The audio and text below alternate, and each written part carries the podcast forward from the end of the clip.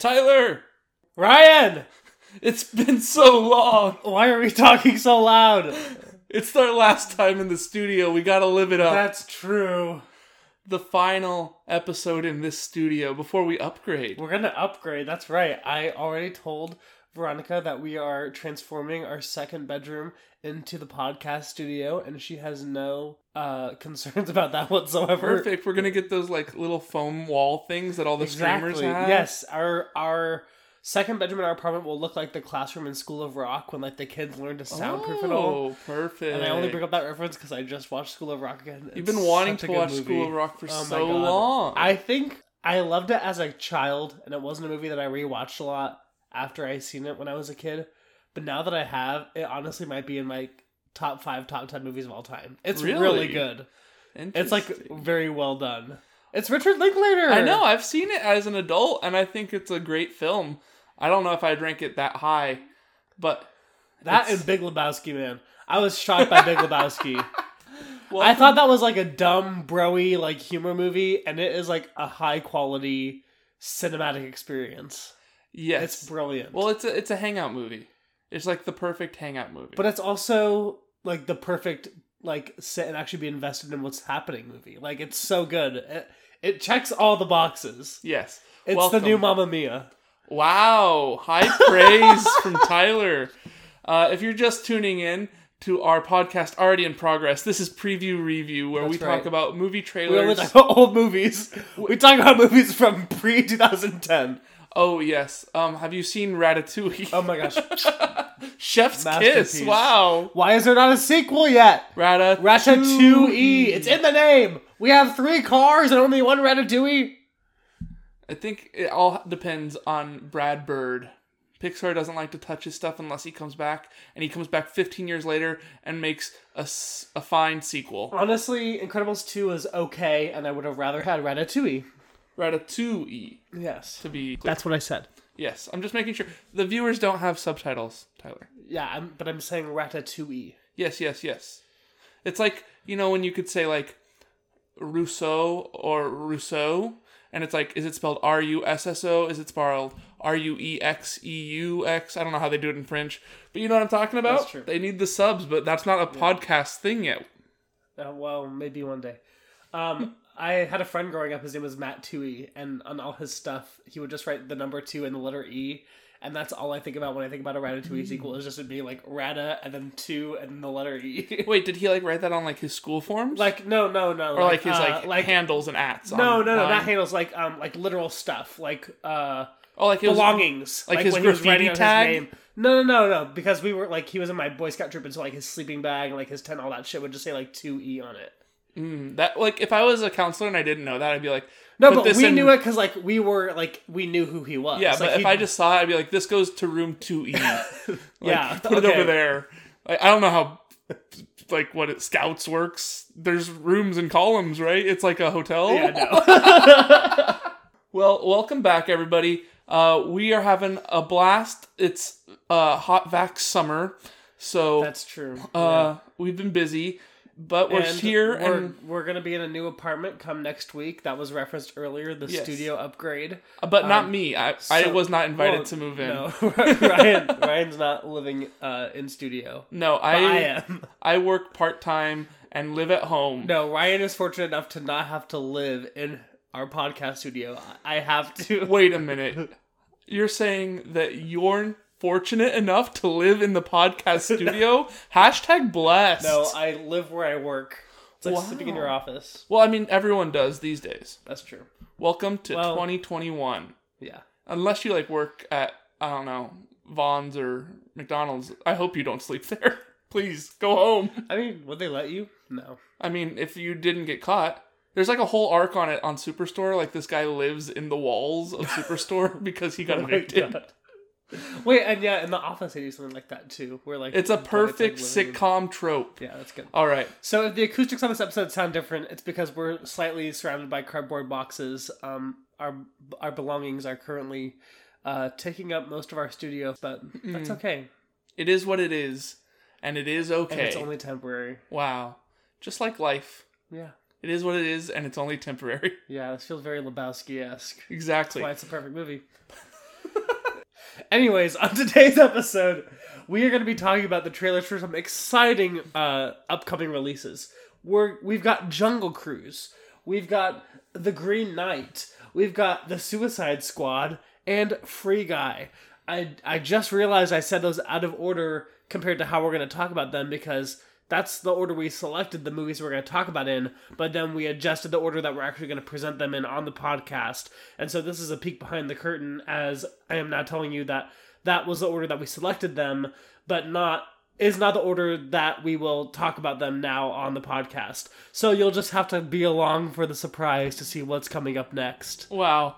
I mean, I followed that because I was here for all that, but I would not blame any of the listeners if they just checked out and were like just driving and we're Okay, no, so here's the thing. Okay, so Ryan comes over and then we like sit down and we look at the like schedule of movies that are coming out soon and we say which ones do we want to talk about and we pick them off of that list. But then we go to make the outline for the episode and we say like you know we're thinking like what leads into a game what you know what is good to start off with what's good to end on and so we sometimes adjust the order uh, of the movies that we've picked. You know, we pick them in a certain order, but sometimes we then adjust that order for how we're going to actually cover them on the podcast. And so that is a discrepancy that I just described to you, which is we picked them in the order that I just read out loud. However, uh, in the in the episode, you know, coming up soon, we're going to present them in an order different from the order that I just read them in. Does that make more sense? Yes. Once again, listener, I'm sorry if you checked out during all of that behind the scenes. No, don't check out because I don't want you to like expect to hear them in this order that I just said and like. I think they get, it, Tyler. Okay.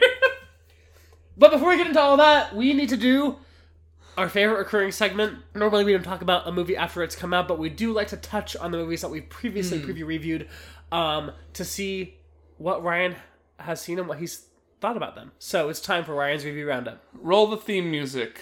There's It's Ryan's no, review roundup. Yippee no- yippee ki No, if you want theme music, Yeehaw! if you want lasso theme music, whip. you get like an online whatever they're called digital work music workspace, wow. and you create your theme music and you give it to me in an MP3 format. No, I But just until then, you can't have any. I just music. performed the No, theme you can't music. sing It's it live. No, you It's have to give it to me in an MP3 format. All right, so I saw In the Heights.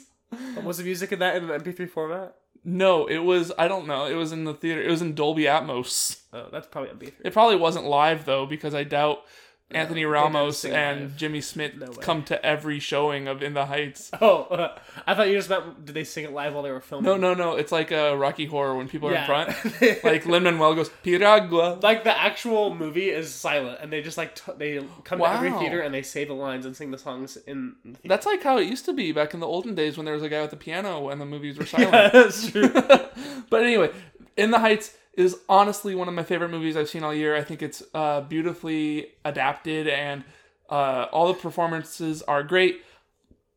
If you haven't seen it, um, I'm sorry, that's most of America because it bombed at the box office, but it's a hidden Sad. gem now. Um, next, I did see a tweet that described In the Heights as um, an old Navy commercial with Lin-Manuel Miranda jump scares. just because his name is Usnavi, Usnavi Old Navy. Oh Is that the joke? no, I think it's because like Old Navy is when people like wearing Oh, bright 'cause they colors dance and, like, with their- dancing and doing, or like a Levi's commercial. yeah, like it's that a one Levi's. the- Com- Sipam. Yeah, yeah. you know what I'm talking about. I would have no way to Google that or like find out what that song's actually called, but I know exactly the song that it is in my head. If it's honestly, it ties into our podcast because it's like It a plays pre-show. every fucking movie theater. it's a pre-show ad.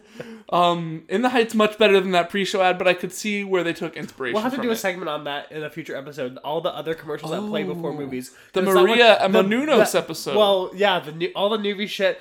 That fucking um, what's her face? Britta from Community. Uh, Oh, the Diet Coke the ad? Gillian Jacobs Diet Coke that ad. hasn't been in for years. no, but it was for like the longest time. It was. um, also, like every once in a while, they'll just be like, "Here's an ad for the upcoming Nintendo games." Oh, I haven't seen. You haven't that seen those? It's like Also, it's just a kid playing AMC Mario the one that Kart. used to do the roller coaster? No, that's uh, Regal. Oh, that was Regal. No. Yeah. AMC used to have Clippy, and he was like not like the paper clip, Oh yeah, but yeah, he was like film. a film clip. yeah, he was like a stick figure made out of like film strips. Yeah, he was cool. Anyway, I also saw Luca. Luca is the story of two space or not space sea creature boys um, on Disney Plus, and it is uh, it's a fine movie. It's it's passable. It's mid tier Pixar, so you go in expect to like have a fun time with these two boys in their Like summer. it's no Ratatouille, but it's No. no, Cars 2 either. yes, I would say uh, it's about like Like where a Brave level. no, it's it's about Brave. Maybe I like, like. R- Incredibles two Okay. status. That's Have you good. seen it? No. Oh, okay. I mean, if you get around to it, cool. If not, it's not the end of the world. Well, I normally always end up seeing every Pixar movie eventually, so I'm sure I'll see it. I mean, it's No time. Soul, which was the last one we got on Disney Plus. Right. So if you're going in thinking that's going to happen, you got to lower your expectations. Um, and next I saw Zola, which is the one we just talked about last time. I mean, I guess we all we talked about all of these last time, but um, it was really interesting. Uh, I was enjoying the story and captivated by it. But a biggest complaint is that it feels like it cut off before the story really ended. I feel like we just got into the third act and then it ended. So I don't know. Zola two win. I love that. Like, just totally take this person's story and like make it up that get continued into a different direction. Exactly. Like um any biopic. I want to see Rocket Man 2, but like not actually what Elton John's life became, just like where this character would have been. on a secret mission, like some random shit. The Kingsman series Ooh, is could- Elton John 2. Tie in his Kingsman appearance, and then right. when he shows up in Kingsman 2, it's like a weird like multiverse variant of Elton John. oh my god. we get into all that. Well, Ryan, thank you for your review roundup, but I feel like there's a movie missing from this list. Oh, you know what? I always save my family for last. We're talking about Fast and the Furious 9, No. F9. F9. It is one of the craziest theatrical experiences you'll ever have if you go enjoy this film. And I saw it, and then a week later, I took Tyler, and it was his first Fast and Yeah, Furious so we- experience. Listeners, you'll we don't often follow through with promises we make on this podcast. I but you- still, oh, I'm owed a Chucky like suit. from episode one. But we did follow through on our promise from the last episode that Ryan and I would go see Fast and Furious 9, F9. F9. Once Ryan had seen every other Fast and Furious movie, Mm-hmm. and while I still had not seen a single one. I still So have Ryan yet, would have the experience of being able to see it in the in the context in of the the, context of the series, and saga. I would see it as like a standalone film with no previous context. I do have a precursor though. I have not seen Too Fast, Too Furious: The Prelude. It's like a short film apparently that's on the Blu-ray. I didn't know about until I did more research, but apparently people matters. don't care about it. Yeah, so I don't think it matters. I just have to be fully honest with our listeners. Okay. But I've seen everything else. I know everything about Han and Mr. Nobody and Hobbs and Shaw and uh, all, all the Shaws, Queenie, Owen, and Deckard. I know about Letty and her amnesia. See, I don't know about any of this. I didn't even know. Apparently, the the mother of uh, Vin Diesel's kid in this movie is not the his wife in this movie, which I didn't even know until they like made mention of it, and I was like, oh, okay, I guess that's cool. Uh, yeah, whatever. Regardless, it was an intense and amazing experience. My takeaway is that seeing it as a standalone without the previous uh, films in the series, it definitely feels like every moment of F9 could have easily been just like a really good SNL sketch about like what a Fast and Furious movie looks like. Like they do really good self parody, and I think it's like somewhat intentional at this point, but also you can see the moments where like Vin Diesel thinks he's actually like doing really good acting, uh, and you can tell that he's being very earnest, which is you know good for him. Um, but the overall quality of like the dialogue and narratives is like not good, but it's enjoyable because it's just like a fun time. I don't know how to explain it. After the movie ended, I turned to Ryan and I said, "That movie was complete garbage. I want to watch a million more of them." Which I feel like is exactly why these movies are so popular and make so much money. Yes. Uh, unfortunately, Tyler, you did. Uh, you had. Well, it's kind of a double-edged sword here. F nine is directed by long-term series veteran Justin Lin, but this is the first time I think since either two or three that they've had a different writer. So, Oh, interesting. and this movie definitely is more like tongue-in-cheek, like camp. Um, but then it also like like you were saying veers deep deep into like the worst parts of the Fast and the Furious, which is like self-indulgent like Vin Diesel family drama. Um, but I will say this is one of the better Fast and Furious movies in my opinion. I would put it in my top 5 and there's 9 of them, so I guess that's the top half. but unfortunately, if you fully want to experience all that this movie has to offer, you have to sit through some of the lesser Fast and Furious films. But, like Tyler said, it's fine on its own.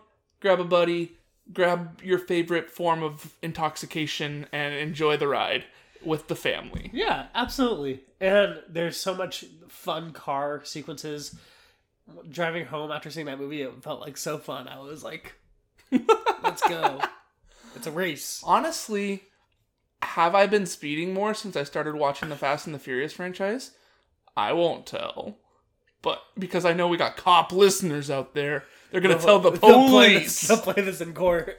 they have to sit through the whole episode for the context. I'm not gonna perjure myself. Wait, this is great. Actually, if we do this, that's 12 new listeners that have to listen to a the full jury. episode of our podcast. Okay, if you're listening to this on the jury, I'm innocent. But also tell your friends, like and subscribe, rate on Apple, uh, retweet us, follow us on Instagram, all that shit.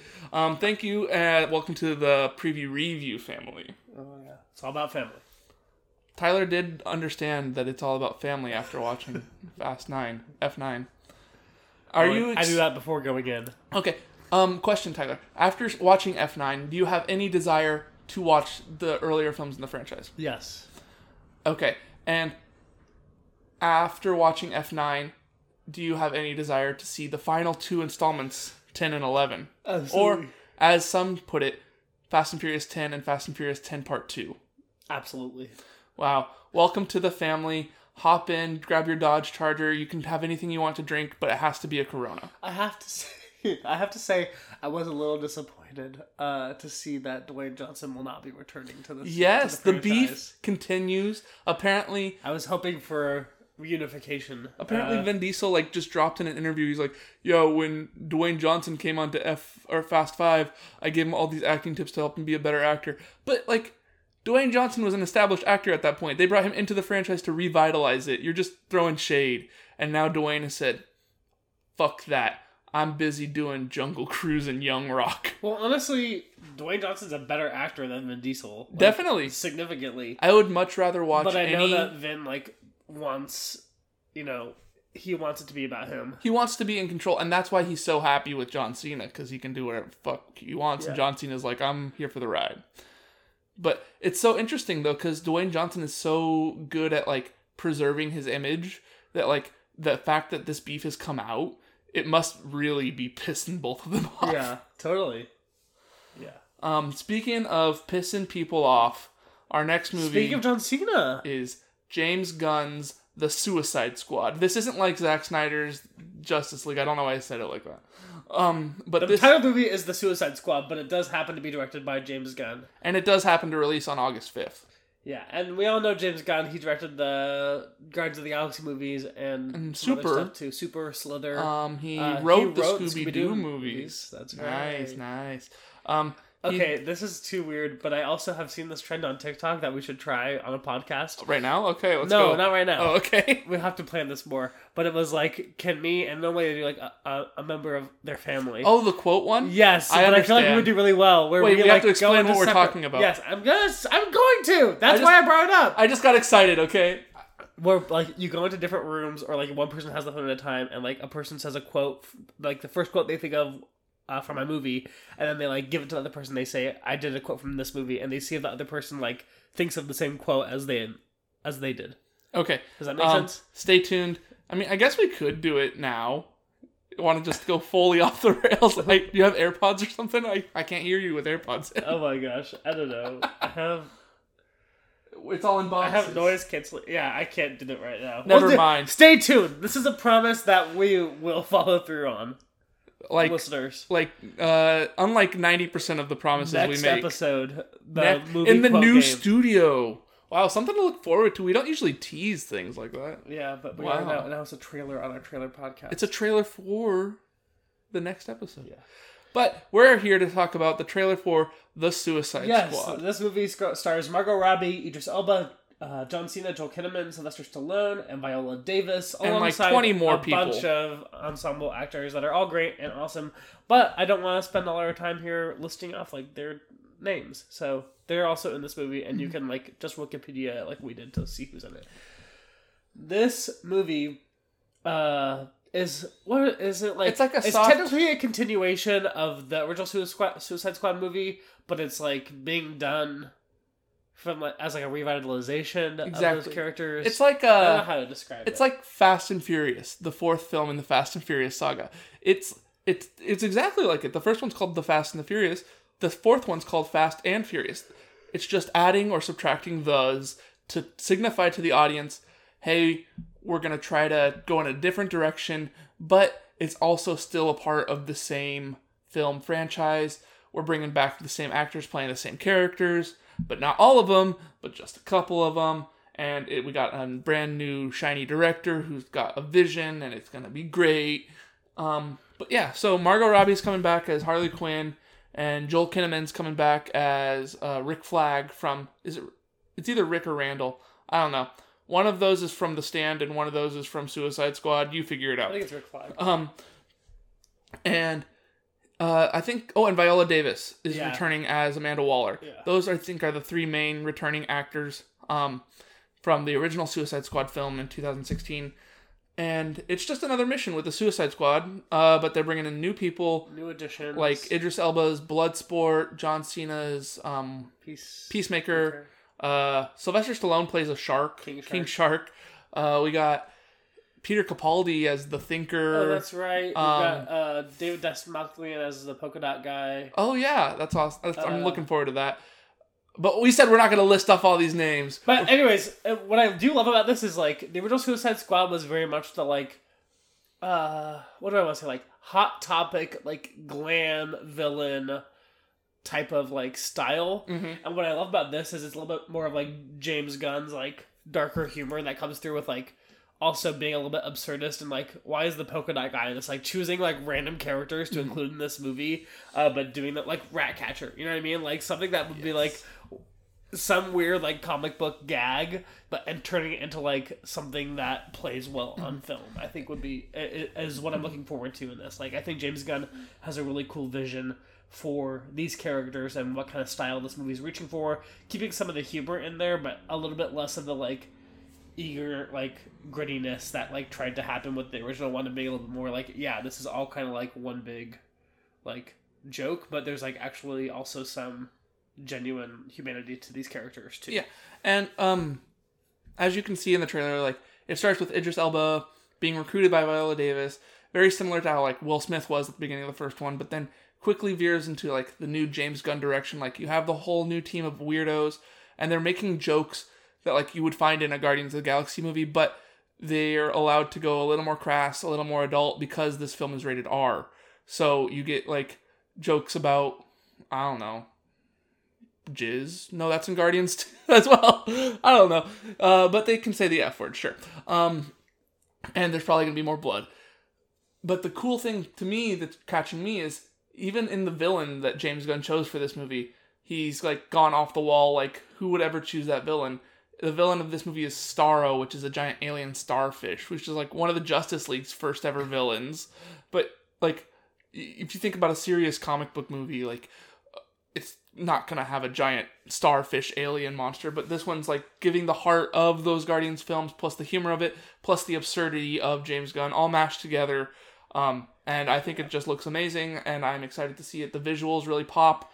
yeah Um, from the trailer you can tell the cinematography and color grading all that stuff is like very distinct from the other suicide squad movie and looks a lot better and really cool and i'm super stoked for like James Gunn's like literal like visual vision to be carried through this film as well because I think there's some really interesting choices. Like that scene of them walking through the rain just looks so cool and it's so iconic and they use it in every shot because it like looks so badass.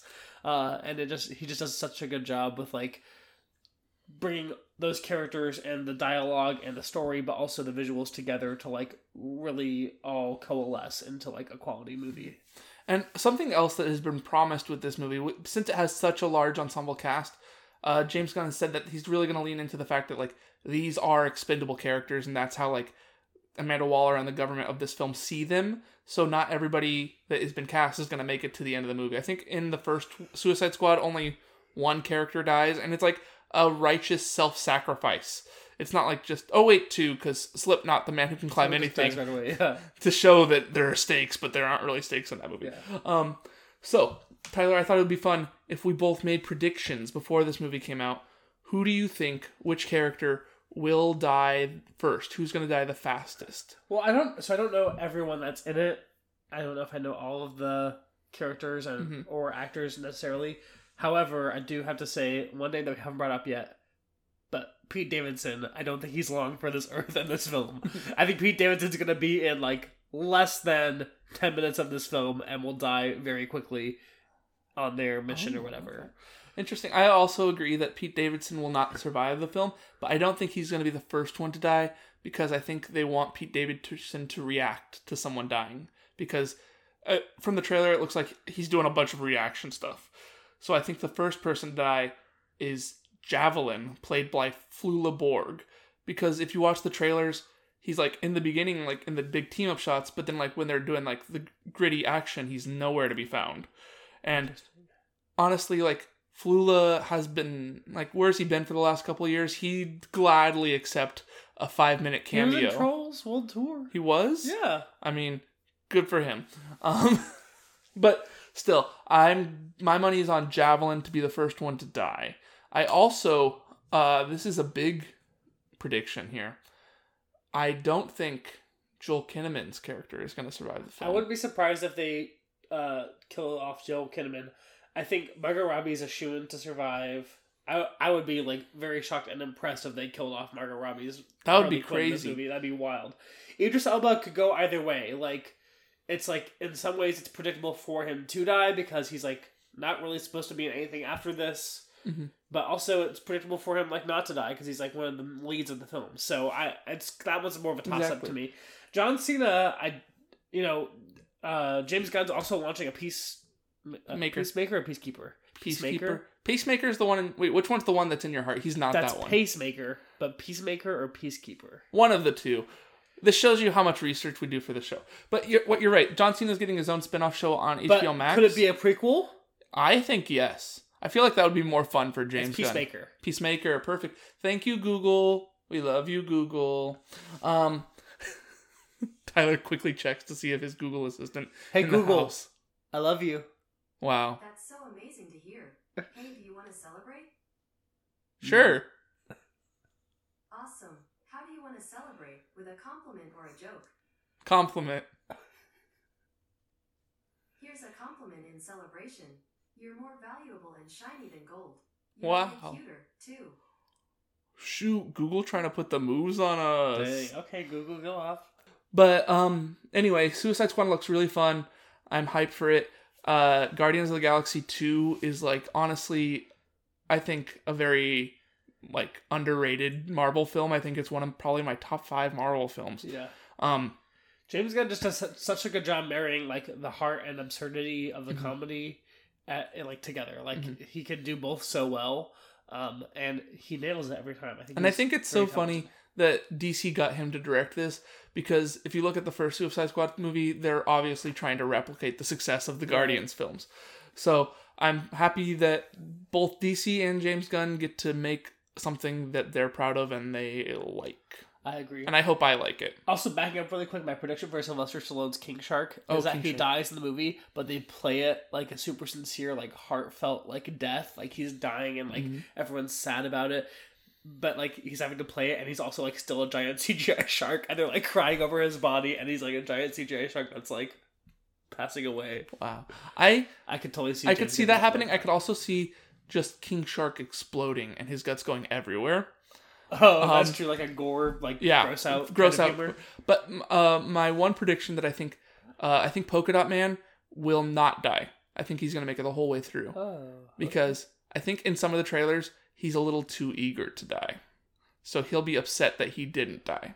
You know, classic relatable humor. Why am I not dead yet? wow, so Gen Z of them. All right. But yeah, Well, you know what else is super Gen Z? the Jungle Cruise. Cruise. all all these Gen Z kids loving riding the dad joke ride at Disneyland. So Jungle Cruise is our next movie that we're going to talk about today. The next trailer. It comes out on July 30th. Ooh, so soon. Yeah, uh, next week if we get this. I don't know when this trailer, this episode's coming out. This week, next week, whatever. You look at the calendar. It's Yeah. that many days away. You look at your phone; it Look tells the you the date. You also might be not, not, not listening to this on the day it releases, and that's okay. You don't have to listen to it right away. But whenever you are listening to this, look at your calendar, look at what date it is, count how many days there are until July 30th. That's how many days until it comes out. Unless it's past July 30th, then it's already out. Yeah, and go see it right now. Oh, I mean, maybe. I don't know if it's going to be good I don't care. I, um, I don't care if you see this movie or not. I have no investment in the success of this film. Uh, sorry. Th- this film is directed by uh, Jaime Collet-Serra, uh, who's directed like a weird series of films to lead up to this point. Uh, House of Wax, which was like a horror movie about a wax museum that I'm pretty sure like Paris Hilton stars in, or she's like in it at least. Um, Orphan, which is actually an underrated horror movie that I like a lot. Is that like a remake of The Orphan? I don't think it's a re. I oh, think Oh, I'm thinking of The Omen, like the one with like Damien. Oh Damien. yeah, no, it's not. That. Okay, okay. Orphan is the one with, and she's like a popular actress now, but it's like this. It's like the story, and there was like a real life story that was like inspired, like or that was like eerily reminiscent of this movie that just came out recently, like a new a news story about like a couple that adopts a child that they think is a child from like an Eastern European country, but they're like really an adult that has like a, a syndrome that makes them look like they're Oh, younger than they are. And so it's really like this adult person that like is then like manipulating and using this family Hmm, for whatever purposes. that's pretty freaky. It's gnarly. Um, just directed The Shallows, which is what The Blake Lively shark, shark attack movie? surfer movie, yeah. Uh, and like a bunch of Liam Neeson action thrillers like The Oh, Commuter. The January action Liam Neeson flicks. Yeah, so They're there for now he's ever. doing this, and then like also the DC Black Adam movie that also stars Dwayne Johnson, Oh, maybe they're one. friends. which is like interesting. Like, I wonder, did they start production on Jungle Cruise and Dwayne? Because Dwayne's been slated to play that role for a while. Like for the past ten years. And was he just like, I like this guy, get him to direct? And DC was like, Yes, sir.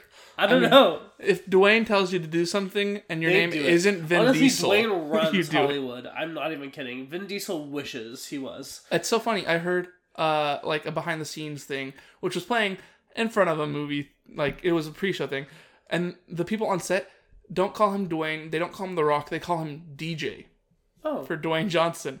So if you want to be hip and in it, he's DJ. okay. Well, this film's uh, Jungle Cruise stars DJ, um, Emily Blunt, Jack Whitehall, Edgar Ramirez, Jesse Plemons, and Paul Giamatti, who The Rhino so himself. freaky in the trailer. Wait, is he the Slither Man? I think he is right. It looks like him in Oh, the trailer. I had no clue. Every time I've seen this trailer, I never looked up the cast until preparing for this episode. But every time I see the trailer, I'm like, that guy looks like Paul Giamatti. And now I know it's Paul Giamatti. So what this movie basically is, it's based off of the like very slow like ride full of dad jokes that's at Disneyland, but they've turned it into like an Indiana Jones style adventure Yeah, film. this is probably the top contender for like biggest uh, discrepancy between the tone of the theme park ride and the movie because it's very very different. and there it doesn't seem to be very comedic at all. Like even though Eddie Murphy went and did like comedy in the Haunted Mansion, there's still like spooky elements to that movie. well, and Haunted Mansion also like the ride relies on both the creepiness and also some of the humor. Like, Exactly. the like fake names on the gravestones and stuff like that. To, like, But like the fun the fun of the Jungle Cruise is that like it's a hokey old ride and they're hokey jokes and you're just yucking it up. Yeah, and part of also it was just initially like it was a animatronic. Like, look how cool it is that we Mm-hmm. can do all these animals and make them look realistic, and also put them in these funny situations. Um, and then we'll make like funny jokes about it being like they're watching the zebra nap when it's like no, they're eating the dead zebra or Mhm. whatever. Uh, but this film doesn't have to rely on any of that because it's not like There's no story to the Jungle Cruise. Yeah, Like in the ride, you just go on a. It's like supposed to be like a three week cruise, and they're like, it'll be so fun that you'll feel like it's only ten minutes long. And that's like a joke. Yeah. Um, And the, the, I think the original premise behind it, like Walt's concept, the concept of it was like if all the like like largest rivers in the world were all connected, so you could do like the Nile and the Amazon Mhm. and like the Congo And- or whatever, and see animals from all these different places in one. It's also Trip. like heavily inspired by the Humphrey Bogart film The African Queen. And if you look at the costumes in both The Jungle Cruise and The African Queen, you can even see like the similarities between them too. So they're still bringing that history in.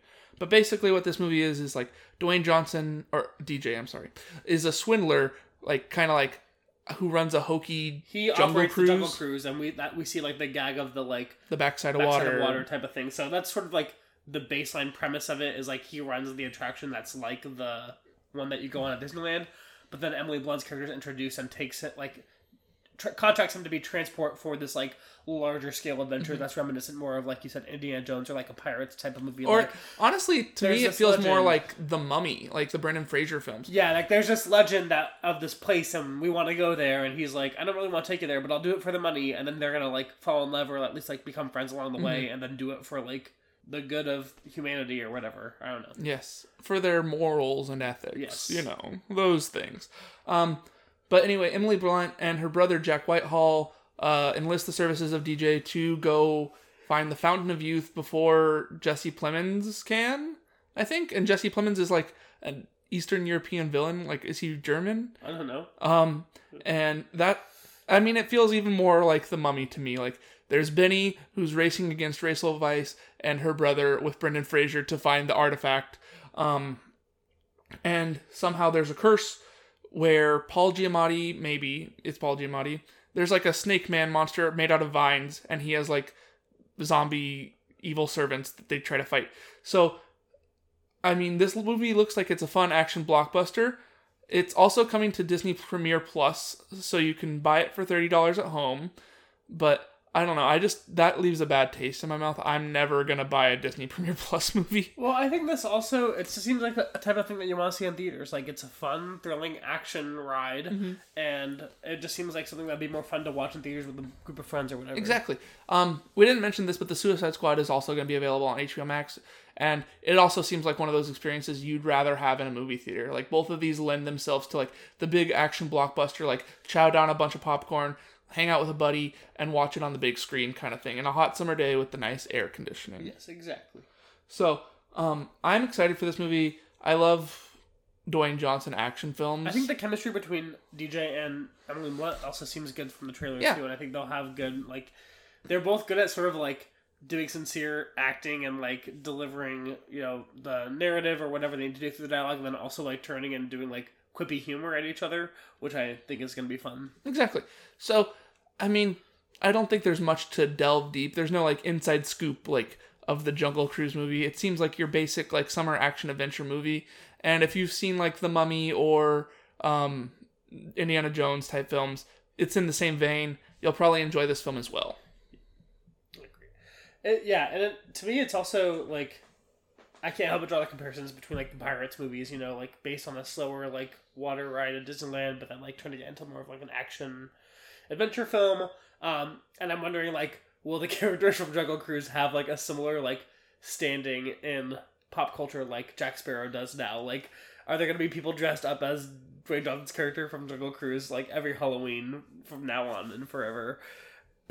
I don't know. I don't know if he has the charisma, uh, like uh, Johnny Depp's uh, Are you Sparrow has. questioning the charisma of DJ right now? No, Dwayne Johnson himself as an actor has enough charisma, but does The that character. translate to the character? Interesting. The okay, way that okay. Jack Sparrow's is presented in the Pirates films. I mean, he definitely has the most charisma of like some of the in the Fast and Furious movies. He's like top charisma, but I never see anyone cosplaying as Luke Hobbs. right. So that might answer your question. yeah, maybe it's just not iconic enough. Like, also, so yeah, like the formulas of, costume like, of, Jack Sparrow is everything also about Jack Sparrow was created to be like an iconic character. I don't know. he was nominated guy- for an Oscar for that role. That's true.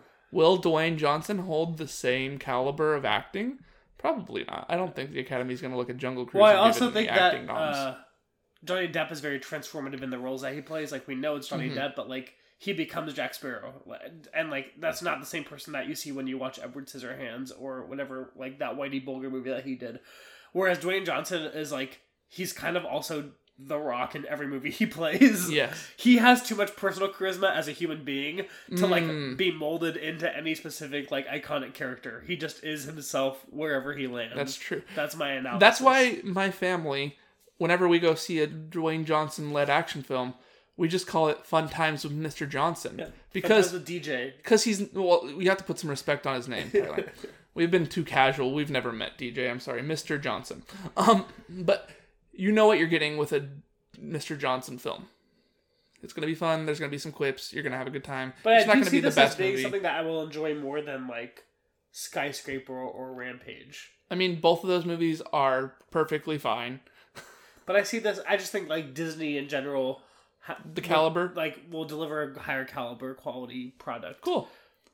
Well, Tyler, speaking of high quality Disney products, Yes. I have to ask you if you were a studio executive at Disney and you were chosen to greenlight the next Disneyland ride turned into a movie, what would the ride be? What would the story of the movie be? And who would the cast be? All right. I haven't thought that in depth about it. The question you just asked me, but I'm just gonna roll with it. Let's go. Let's go. I have always thought that there should be a Big Thunder Mountain Railroad movie, and this is a little bit tricky because it's also one of the rides that has like no human characters at Disneyland aside from like the voiceover, which is maybe a character that we can cast. Well, there's like a town at the end. yeah, but like you don't see any of the people. You Well, they're just, all like, in the town buildings. Um, but I think the concept of like you know obviously is like you could do like oh there's this cavern and we're mining there and then ah explosion and we have to like escape on the train or whatever. Mm. I think Disney doing like a fun like not train heist but like train escape I guess Mm-hmm. movie would be fun. I don't know why I brought that up. I have two actually because I also realized I have thought of this other one for a long time, but Disney will never go for it. Which Let's is hear like it. A gritty Matterhorn horror movie where the Abominable Snowman is like genuinely like murdering members of like an expedition team, Wow. and they have to like escape down the mountain. Uh, but Disney will never go for it. Wow. Do you have any ideas of who you'd cast in either of those picks? I don't know. Like who who do we see as the face for like a train uh mining company Mm-hmm. type of movie? I think like a young like someone like a Joe Keery or something like that, like kind Okay, of giving him like young like Indiana. Jones vibe. Because you know, like in uh, uh, Indiana Jones three, we have not uh, the younger other River Phoenix, Phoenix. River Phoenix, like playing young Indiana Jones, doing that whole thing on the train. It's like a circus train, so they do all the Mm-hmm. guys with the animals. But like something like that, where there's like thrilling young strapping lad uh, on a train. Yes. And I don't know. Sometimes in Big Thunder, like the train is like alluded to being like a haunted ghost train. Is that part of your story? Oh, it could be, I suppose. I don't know. And do the dinosaur bones play any part in this film? Well, I think that's just about the setting of it being like in the American Southwest because there's a lot of like dinosaur artifacts. There. okay. Uh, so then- you could do something about, and it's like also inspired by like the geography of uh the Like national Arizona? parks in Utah and Oh. stuff like the uh, canyon lands and all that Mm-hmm. type of stuff. Like that's where those types of formations take place. So I think the cinematography and like the setting could be really beautiful. Wow. and, like, Directed really by job. Chloe Zhao. No, yeah, Chloe out and like having freaking like Deakins do the cinematography or some Wow.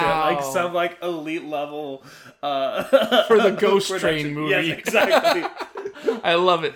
And, and then, I think you have to have like an older character that's like the prospector, like that that fills Oh, that sort of yes. like niche of like well, the old guy. we that, could like, just do um, the prospector from Toy Story 2. Um, what's his name? Kelsey Grammer. Kelsey Grammer voices that character well, but when he starred it, well, I don't know. The guy that plays Herschel in The Walking Dead has like a good look for it. I don't Okay. remember his name off the top of my head, but you know who I'm talking. Nope, I don't watch that show. Um, He gets like he gets beheaded in like season four. You're not missing them. Much. uh, her- let's see. The people I know from The Walking Dead are the guy with the baseball bat. that's Negan. Steven- That's uh, the guy that's in Watchmen. Uh, what's yeah, his yeah, yeah. Uh, he is also in Supernatural. Yeah. Jeffrey Dean Morgan. And then you have obviously Rick, like that guy. Oh, yeah, the uh, main dude. He could be in it. I could see him in Thunder Mountain. Okay. Uh, then there's like uh, Daryl, who This everyone guy, loves. Scott Wilson. Does he not look like a prospector? that could give Wow, you- I wasn't he could expecting. spin like the yarn of the of the train, uh, ghost train story. Tyler's just shown me a picture of a man that if he gained 20 pounds, no, not 20 pounds, maybe 120 pounds, could be Santa Claus. Yeah. Um, but he looks weathered and tired and like kind of just over it. But he also looks like he has this sincerity like that's him. what he looks like in the later seasons. This is what he looks like when you meet him. oh, he looks like Joe Biden. kind of. he looks like a cross between Joe Biden and Newt Gingrich. Ooh, but Newt is younger. But yeah, so um, that's great. Do you have any uh, casting ideas for your Matterhorn? Matterhorn movie? one, I have no concepts other than like some. It would have to be like somebody like um, like who would do a good like mocap for like the playing the Abominable Snowman. Benedict Cumberbatch. Have you seen? No. Have you seen his mocap for Smaug? Well, I guess like people like Doug Jones or Sean Gunn do great mocap performances, but they are like scrawny, and we need like a boat like the like Oh, Dave Bautista or something Steve like. Agee is doing the mocap for King Shark. Oh, that's perfect. Yeah, no, that's really good. He's the guy that's in the uh, Sarah Silverman show. Yeah. yeah. No, that's perfect. I like that a lot. Okay, uh, but who is going to be eaten by him? I don't know who's like. It's another like it's a similar cast, like a cast of like young Okay, explorers, Um, like mountaineers. fun. So just the same cast. Joe Keery's back. I don't know who. I mean, who else could be this? You know what? Zendaya could be in it. Wow. And then she could like turn the corner and see like the monster and she goes, I am Michi. and transforms. It was she was a secret snowman the whole time. Uh, or you know who else would be good, really good for a movie like this? Either one is the uh, who's in who's coming up in Last Night in Soho. Thomasin McKenzie. Oh yeah, from Jojo Rabbit. She would be great. Like a Yeah. kind of like young uh, Fresh Face. adventurer, Yeah. like eager to Love it. like, you know, make a name for herself or something like that. Cool. Um, I've thought about these questions extensively for the past, I don't know, half hour. Um, and here's what I've come up with. We have the, there's a couple pitches, but I think this is the one I'm most proud of. It's the Davy Crockett canoes is the is the attraction. Okay. and it's based off of like it starts off really meta. The like you know how there's always like a guide who like tells you how to do it? This is like takes place at disneyland in the davy crockett canoes. The guide is john david washington. Okay, and like he's fed up with it. He wanted to be an olympic rower but he's stuck at disneyland doing this like cruise thing. So he quits. And when once he leaves the park he's vis- visited by the ghost of davy jones or not davy Davy jones davy crockett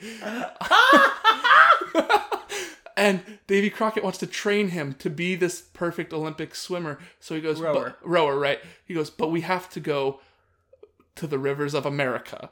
And he goes across all of the rivers of America training to get to the Olympics. And the more we spend time with Davy Crockett, the more we realize he kind of sucks and he kind of only cares about success and drive. And like you come across all these like, oh no, those people need help. But John David Washington wants to help them, but Davy Crockett's like, mm mm, you got to keep rowing. And eventually he does pick up a young mother and her son. The young mother, obviously played by Saoirse Ronan, Okay. I and like it. she teaches him how to see the good in people and how to love people.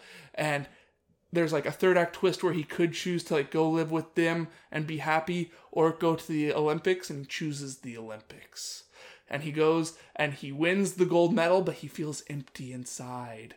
And he goes and he finds Saoirse Ronan at the end, and she goes, "I have to tell you something that I've never told you before." And he goes, "What is it?" And she opens a room and she goes, I'm a Disney adult.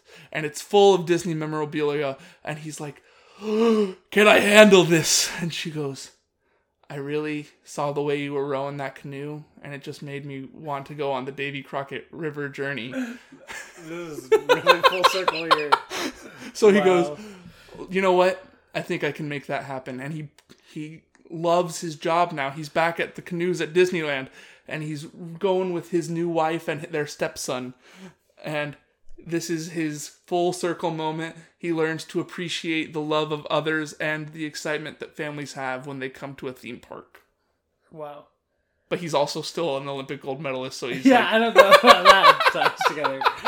Um, the one thing I will take away from this is I am intrigued by the fact of like a Disney movie that takes place at Disneyland. Like the closest thing that we get to this, I feel like, is like the short sequence in Saving Mr. Banks, where Yes. like Tom Hanks as Walt Disney invites uh, P.L. Travers to Uh-huh. like visit. well, you also get like uh, the beginning. be interesting to see the beginning of uh Tomorrowland, which is like based on the land Tomorrowland, but they never go to Disneyland or anything like that. But the kid rides it's a small world at the World's Fair at the beginning Yeah. of that movie.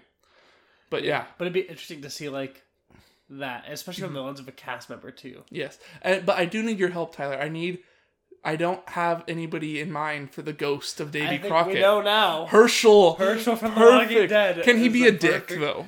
Yeah, or even like a Jeff Bridges type of thing. Speaking of the Big Lebowski, I think he would do very well. Jeff Bridges, maybe Kurt Russell. Yeah, or Kurt Russell. I got very much D- David Crockett in my head is just like Kurt Russell from the True Grit poster. Yes. So I feel like that works very Perfect. well. there we go. Imagine it. John David Washington being haunted by the ghost of Davy Crockett being played by Kurt Russell. I love it. That's my vision. And he's just like also like very explicitly racist. No, we're not doing that. This is still a Disney film. Oh, this will be the first time there's explicit racism in a Disney film. well, in the year 2021, yes, it would be. Um, Next, Well, I like it. Disney, get back to us. Bob Iger, wait, Bob Chapek. Yeah, that's right. Iger, you're not in charge anymore, but like I think I feel like you kind of are behind the scenes. It's okay. I mean, he's still daddy. It'll be our little secret. Uh, but Bob Chapek, yeah, you're you're in charge now. You let us know which of these you want to go with, uh, because I mean, you like those any ideas? of these, I think we got plenty more. We can just keep spewing out these ideas. Those ones were free That's- because we just said them for free. You know, you don't have to keep making these live action remakes. You have these attractions in your property Mm-hmm. that you could be making these movies out of. And they'd probably all be decent and make a lot of money. we would both of these, like all three of these movies we pitched, would at least make seven hundred million dollars. Yeah, exactly. Just, Easy. just because they're based on a ride at Disneyland. We got That's this. the power of the Disney adult. Imagine if The we actually power. were like given story credit on one of these movies. We would never have to work again for our lives. Oh no, absolutely. Why do people s- keep making movies after they've made one? I would be like, like cool, I a did passion it. or something. Wow. Art form. Not a passion for like living nicely, like in a decent mid-sized colonial. Um, but that's just me. Um, speaking of decent mid-sized colonials, our next film is The Green Knight.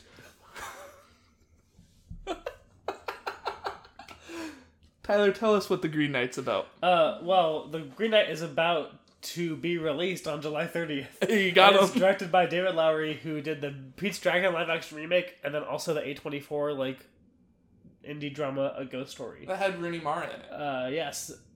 However, the Green Knight has Dev Patel, Alicia Vikander, Joel Edgerton, Sean Harris, and Katie Dickie in it, What a great cast. and this is not like a modern retelling. Like it takes place in the time frame, but it's a movie being made nowadays about like medieval times. Mm-hmm. Does that make sense? yeah, it's like based on an Arthurian like Arthurian legend, Poem? but it's Epic? not like the classic Sword in the Stone, Lady of the Lake, any of that mm, like type No, but I shit. think they do like play into it. I think there is like the Lady in the Lake in the I trailer. think it like t- I think it takes place in that universe of like characters, but that's the Arthur, the that's Arthurian the world. yeah. But the Green Knight itself is like an epic poem that is like about this guy. I don't know. Sir. Gawain, who's played by Dev Patel, who He's like the Green goes Knight? on a quest. Is he the Green Knight? No, I think the Green Knight is the per- is like the person he that needs to go like challenge. Okay, because so like in the trailer, he Dev Patel goes out and he sees like this mysterious figure who's kind of like a ghosty knight, and he's like, "Come back in a year and fight me" or something like that, right? Um, I don't know. It's been a while since like I've been familiar with Arthurian lore. Um, but he goes back and he's like, "I have to do this," and he goes on this large journey through like a lot of like Lord of the Rings type looking worlds, like with crazy monsters and stuff like that, which are probably like maybe five lines in the poem, but they expand it more, so that's like the second act of the film. So he can finally come and face off against this person that he said he would face off against for honor. Yeah, yeah, that's exactly right. Okay. He's King Arthur's nephew who embarks on a quest to confront the eponymous knight, the Green Knight, who is a gigantic tree-like creature. Oh, so he's like a Ent, like Kinda Treebeard. like that, yeah. Um, but yeah, I think this cast looks great. Dev Patel, Alicia Vikander, Joel Edgerton, Sean Harris, all of them do amazing things. Um, this like when I first saw the first trailer for this that released way before uh, you know, the pandemic, it looked more like oh, it's A24, it's like King Arthur, it's like kind of dark and scary. But now I'm seeing it and it seems more like a a darker tone to uh, an epic adventure movie.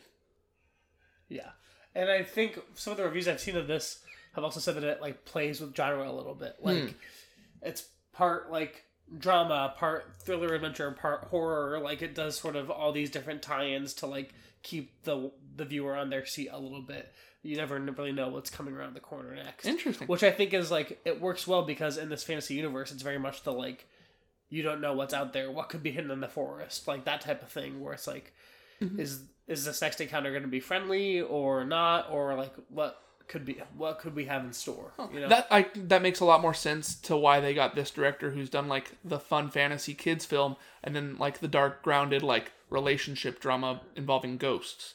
Like yeah, those you just mash those two together and it sounds like what you're describing to me. yeah, exactly. Um, but one of the things I'm most excited about for this movie is Dev Patel's performance. I've Yes. heard he's incredible. I think he's always been a talented actor, and I think this uh, setup will be like a really good vehicle for him to like shine brightly. But also Alicia Vikander and Joel Edgerton, like they- they're all very good too, and I Yeah. can see them doing well in this film as well. I'm excited. Me too. All right, the last and final, fourth and last and final trailer we're talking about today In this studio ever. in this studio ever, on this episode ever, is Free Guy. Please clap. This movie comes out on August 13th. It's directed by Shawn Levy, who did Big Fat Liar, All Three Night at the Museums, and Date Night. And a lot of other stuff. Yeah, but he did this stuff. Yeah, that too. Yeah. I didn't say he only did these things. I just said he did these things. I know. I'm just letting people know we put some respect on Shawn Levy's name as Yeah, well. Well, big fat. He's a big fat liar. What? Director. Hey, classic. Uh, it stars Ryan Reynolds, Jodie Comer, Lil Rel Howery, Joe Keery. Hey, we just talked about him. Um, and Taika Waititi. Very cool. Uh, this movie is about Ryan Reynolds plays a non-playable character in a movie game in a, In a video movie game. in a video game Like an NP MMO. an NPC, which is like the characters that are in video games that you can't control. Like they just walk around in the background, or like you interact with them and buy stuff. Like the them or do whatever. shopkeeper or like the person like, who gives you a quest. Yeah, no one's like they're not like you don't do anything to control them as a player of the game. like but- usually we think about them as like characters that like only exist to serve our narrative. After we leave them, their life cease to exist. Yes. Uh, it's similar to a constant state of sleep paralysis. Exactly. But in this narrative. Oh, so Ryan Reynolds is this type of character, and it's, he's in this universe of this like mass multiplayer online game that's similar to like Fortnite or Grand Theft it's Auto. like Grand Theft Auto, where but there's with like all these characters online playing in this universe together, and they're all interacting with each other and also with these NPCs like Ryan Reynolds' character. But somehow Ryan Reynolds' character gains consciousness, and he realizes that he is like doing all this shit day to mm-hmm. day only to serve the function of the other people in this universe, and he's like. No, I don't have to do that. And he breaks the mold. And normally, mm-hmm. I think he works at like a bank, and normally the players like steal from him when they do their bank heists. But I think what sets off these motion these events into motion is like he fights back when they try to mm-hmm. rob him. And Oh. then like they're like, that's not supposed to happen, and it goes all the way up to like the real world where people are like, Oh, there's a, a character in the game that like does all this shit and like the developer of the game is getting mad over it and all this other stuff. Yeah.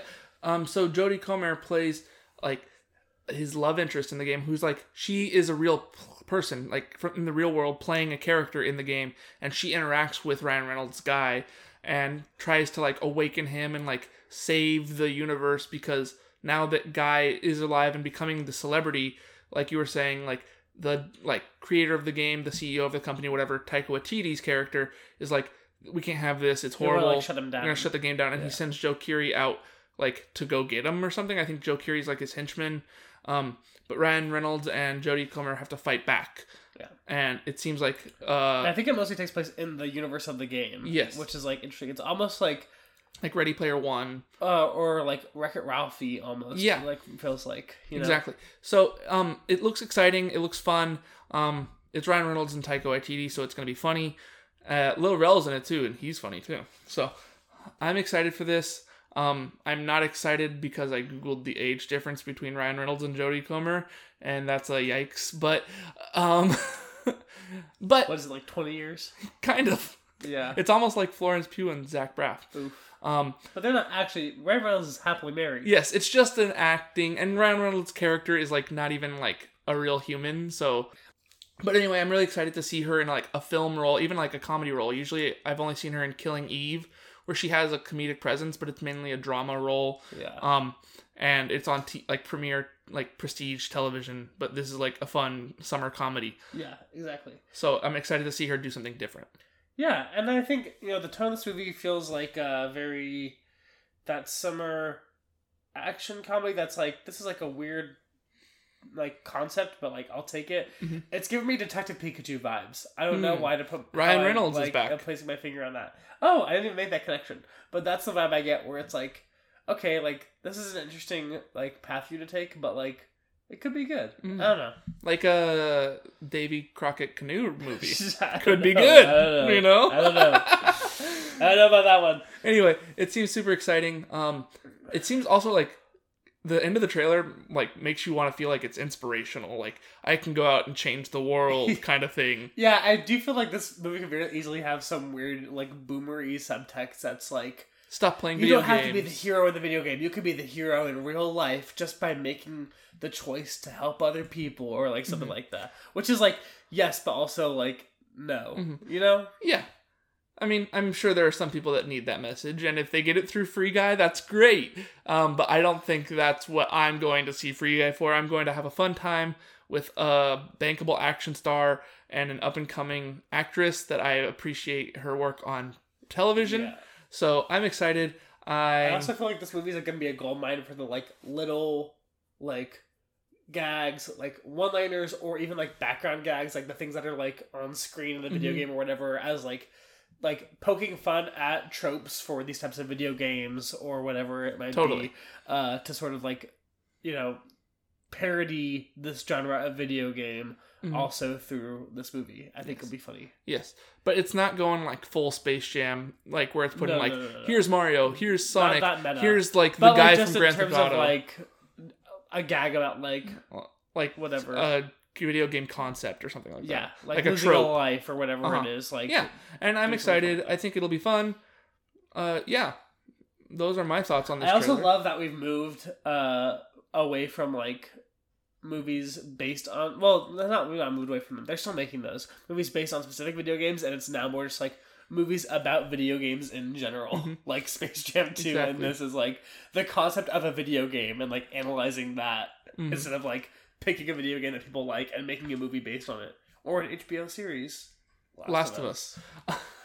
but I am excited for this movie. I think the studio has some faith in it because uh, it's one of those movies that Disney acquired when they bought Fox. So it's under the 20th Century banner, but they kept it on and they kept pushing it back and delaying it. Even though now we've seen that they're able to sell these films to streaming services like The Woman in the Window. And that movie wasn't that great. So I feel like they didn't have faith in it to make money, so they put it on Netflix. But this one, they're waiting for the theaters. This one's only in theaters. It's no Disney Premiere Plus or anything like that. Um, it- so I think they have faith in the box office co- going forward in the summer, and I think they have faith in this movie. Yeah, I and I think this movie will make a lot of money because tons of people, especially like middle-aged white guys, love to pay however much money to see Ryan Reynolds in stuff like Deadpool. It's not just middle-aged white guys. It's also like aging white women That's that true. love Ryan Reynolds. Like if you get like a mid fifties woman, like she's like, "Damn, that boy hot. I'm gonna go see it." Yeah, that's true. But I feel like this type of movie is more towards like the men than like the you know like the movies like the proposal with Sandra Bullock. That was more like Ryan Reynolds fodder for like the mm, women. You know what I mean? Okay. But when he does like the action roles, like maybe they like that shit. I don't know. I'm not a middle aged woman. I don't give a fuck. But you know who this film is actually made for? Is all of us Jeopardy fans. That's true because this film has the very last on screen appearance of Alex Trebek. It's a posthumous release. Posthumous. Post- Posthumous. yes, I like saw the word in my mind and I read it in my mind like syllabically. But yes, uh, means after he's dead.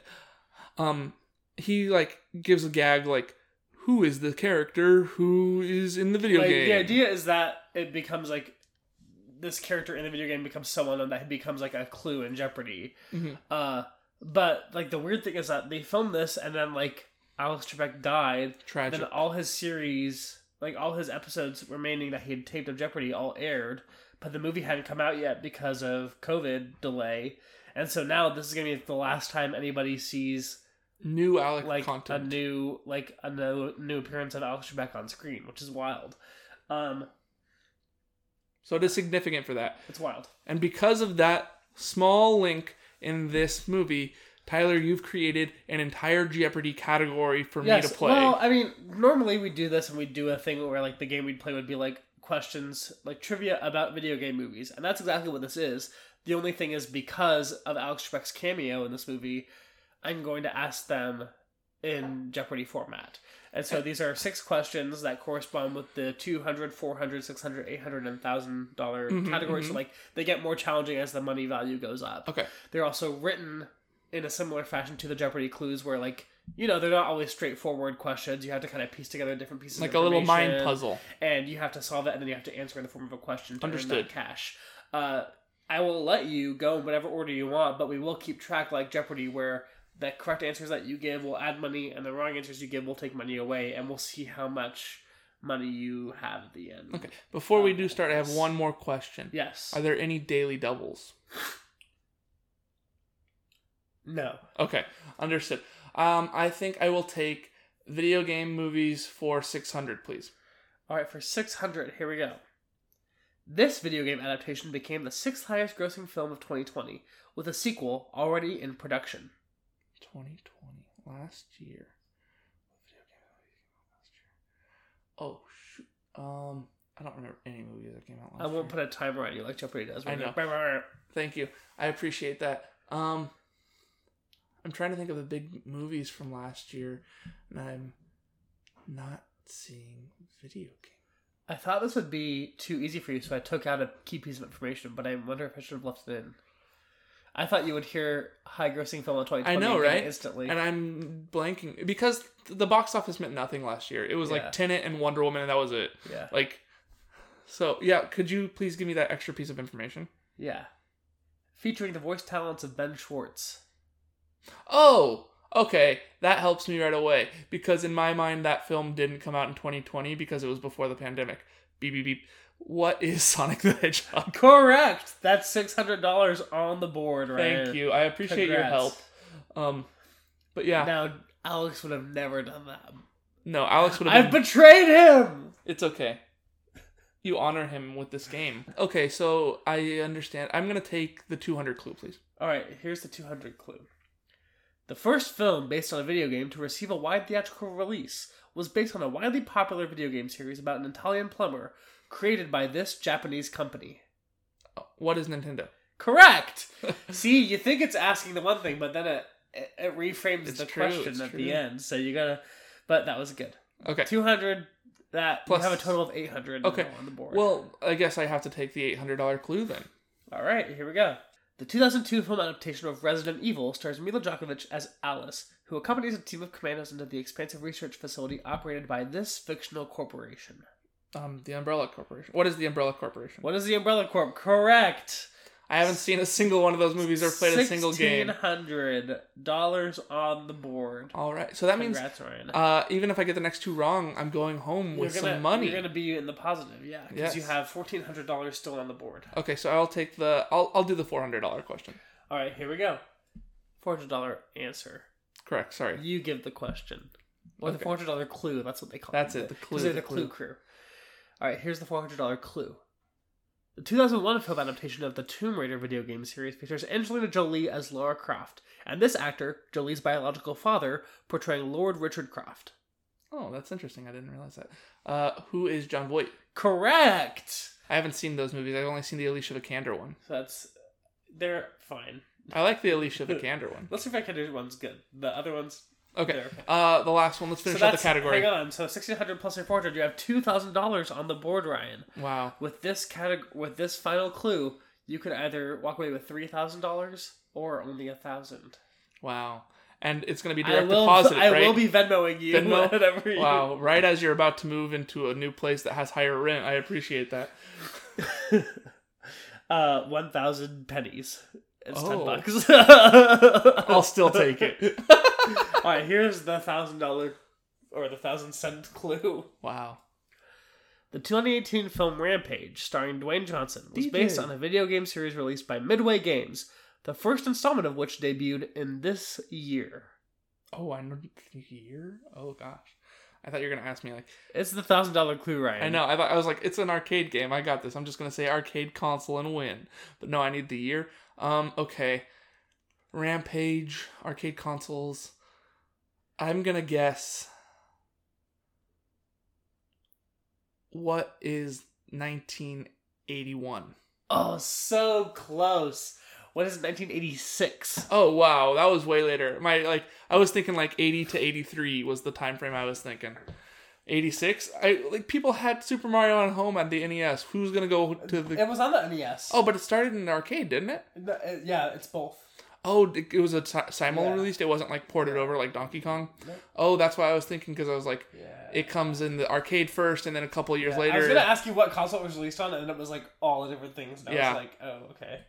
No, and I would have said arcade console because I thought that was like its an original thing. So I only get a thousand, A thousand, thousand pennies. pennies. Oh well, you Oh, still did oh, wow. great.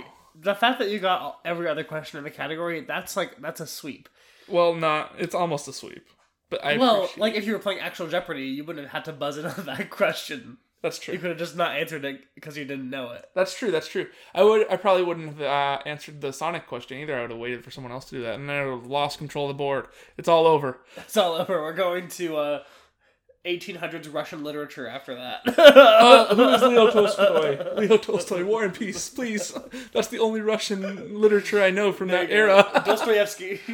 Uh, Man of La Mancha is that Russian? I don't know. Um, don't there's think so. windmills in it, so it made me think of Russia.